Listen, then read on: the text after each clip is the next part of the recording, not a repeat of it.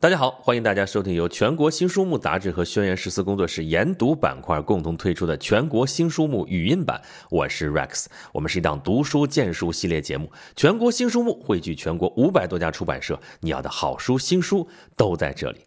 今天我们介绍这本书啊，叫做《跟随利玛窦来中国》。我们知道利玛窦啊。这是明朝末年来中国的一个传教士，为中西方的文化交流做出了非常重要的贡献啊！他死了以后，其实就葬在中国，就葬在北京啊。北京有利玛窦墓，那边还有汤若望，还有南怀仁，这都是到中国来的非常著名的传教士。在明清时期啊，他们到中国来说是来传教，但是客观上啊，对于西学东渐和中学西传都起到了非常重要的推动作用。那么这本书呢，就是以明明清之际的中西文化交流史为主线，分别从西学东渐和中学西传两个角度展开研究。其中西学东渐这部分有八章，中学西传这部分有两章。啊，这是一本有创新的、面向大众的学术读物啊，内容是通俗易懂。这本书是由中国社会科学出版社出版的，作者是张希平。张希平是北京外国语大学的教授、博导，也是北外比较文明与人文交流高等研究院的院长。也就是说，他本身就是研究文化交流的专家，所以这本书还是挺值得期待的啊。那么，你看这书名就叫《跟随利玛窦来中国》，那咱们不妨就说一说利玛窦的事儿啊。利玛窦。这不是随随便便的一个人啊！这教会不会随便派个人来中国传教，那肯定得堪当大任，对吧？他是意大利切拉塔城的名门之后，在一五八二年八月的时候，和另外一位神父罗明坚一起从澳门来到了广东肇庆啊。为什么去肇庆呢？因为那个时候肇庆是岭南那边的行政中心啊。一到清朝的时候。这个两广总督才移到了广州啊，所以利玛窦就成了最早长期期居住在中国内地的传教士。那么到了一五八八年的时候啊，罗明坚从澳门登船返回罗马了，那利玛窦就成了耶稣会在中国的旗手和领航人。你要知道，他来中国的主要任务是来传教的呀。那么他在当地的朋友啊，瞿太素就劝他说：“你要在中国传教，那得入乡随俗啊，对吧？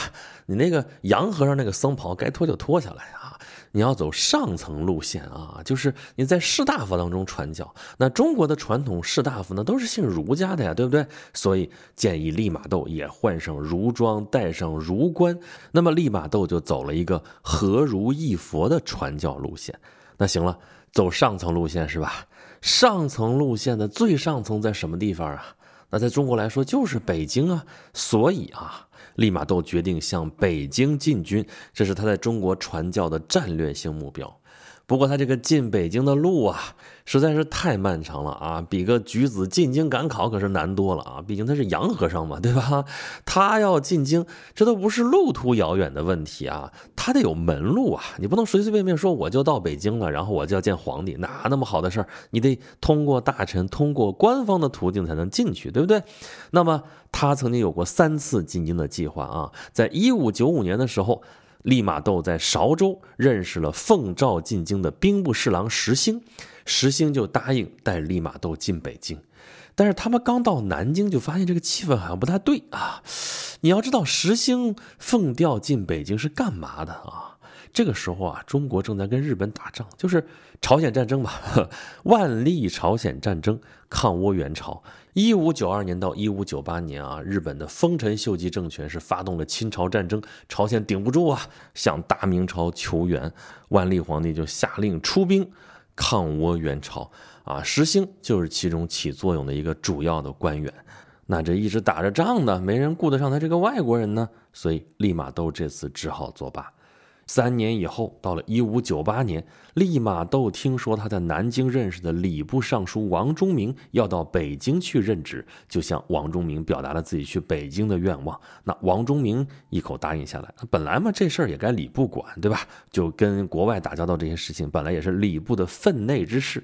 这回啊，他还真到了北京了。但是到了北京之后啊，还是朝鲜战事啊，这时候正是吃紧的时候啊。京城的气氛十分的紧张，利玛窦也只好坐船顺着运河南下返回了。又过了两年，到了一六零零年，这回仗是打完了啊！利玛窦的朋友南京礼部给事祝世禄给利玛窦办好了再次进京的全部手续，并且拜托了即将押丝绸贡品进京的刘太监，就是让利玛窦一行坐着刘太监的船进北京啊。祝世禄也是希望刘太监能一路照看利玛窦啊，安排的都挺好，是吧？一路风顺船轻啊，利玛窦等人是一路畅通。但是到了山东临清啊，这个地方是运河的一个重要口部啊，就遇到了万历皇帝派下来的都税太监马唐，马唐就把利玛窦已经给扣下了，因为什么呢？也没有什么冠冕堂皇的理由啊，就是为了私利啊。他看到利玛窦带的那些贡品之后，立马就给万历皇帝写了一份奏书，告知了有利玛窦上贡这件事儿。经过了很长一段时间之后，有一天万历皇帝突然想起来有这么一份奏书，就问身边的太监说：“那个外国人献的自明钟在哪里呢？”结果一问说还没进京呢，那赶紧放行啊，对吧？赶紧批示让利玛窦赶紧进京。于是，这已经到了一六零一年的一月二十四号了啊！利玛窦以向万历皇帝进贡的远夷使者的身份进入到了北京。利玛窦在进京的路上啊，遇到了漕运总督刘东兴和晚明的大儒李卓武。他们看到了利玛窦给皇上写的奏书，觉得写的不够好啊，于是就说：“我给你改改吧。”亲自给利玛窦编辑加工了这份奏书。啊，改完了之后呢，这份奏书就变得言简意赅、文笔流畅啊。这奏书里边写了些啥呢？说他自己慕中华天朝，从八万里之外而来，为了进京啊，在肇庆、在南京等地学习汉语，研读中国圣贤之书，前前后后花了有二十几年吧。现在呢，我带来了各种贡品啊，都是西洋珍品，在中国极少能看见的啊。那我呢？我是个出家之人，无子无亲，只想效忠于皇帝啊。在我本国的时候啊，我什么天文地理啊、日晷历算啊，都算是略知一二，而且感到这些西法也很合中国的古法。如果能见到皇上，那将是我的万幸啊。那万历皇帝看到利玛窦献的这些贡品啊，哎呀，觉得好新鲜，对吧？西洋景嘛，是吧？他收下了这些礼品，允许利玛窦暂时留在北京，安排他住进了会馆。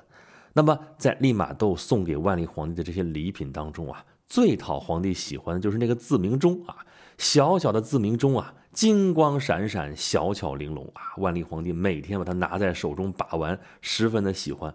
后来皇后知道这件事了啊，想把这个小自鸣钟拿去玩几天，结果皇帝害怕他不还，你想想这心理啊，就让太监把那个小自鸣钟的那个发条给放松了。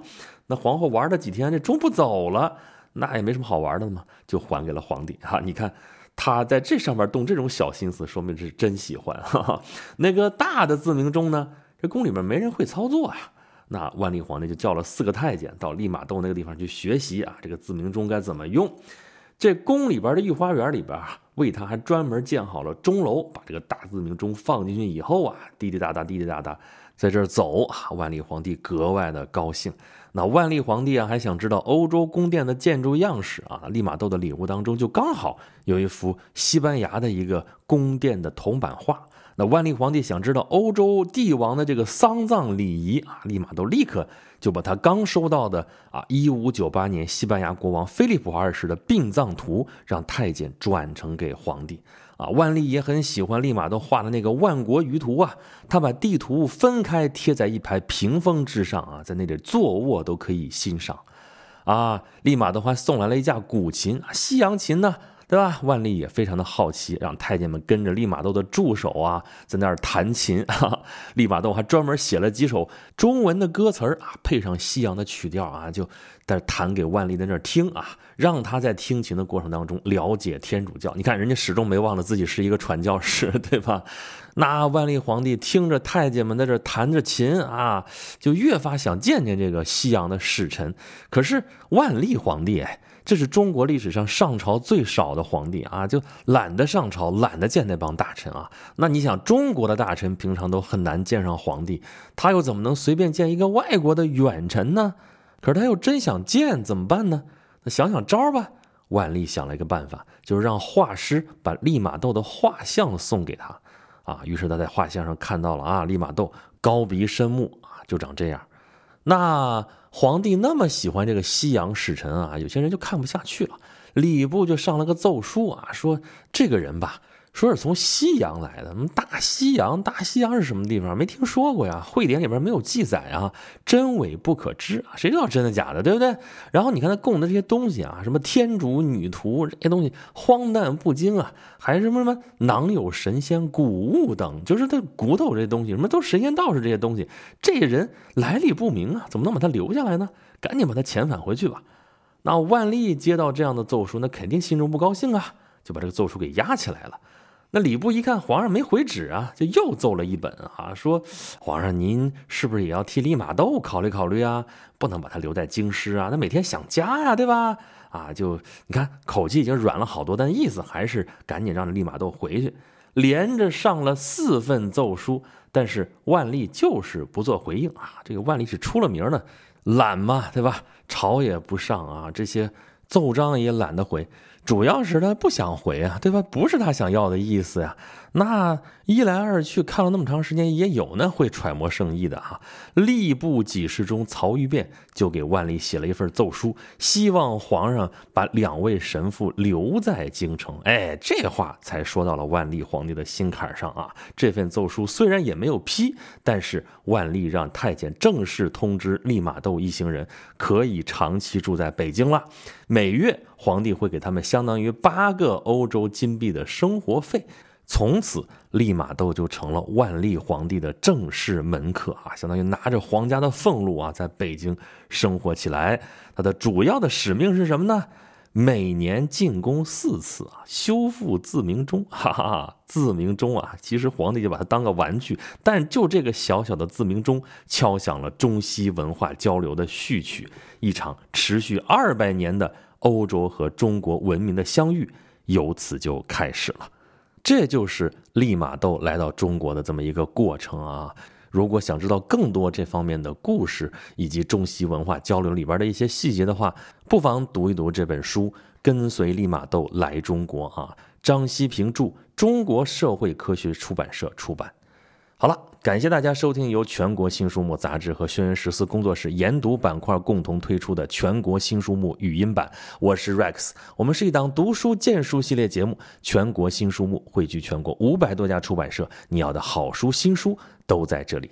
如果大家想要获取更多好书新书的资讯，以及对本节目有什么好的建议和想法，欢迎大家关注微信公众号“全国新书目”，留下您宝贵的反馈。那么。这期节目就是这样，咱们下期再见。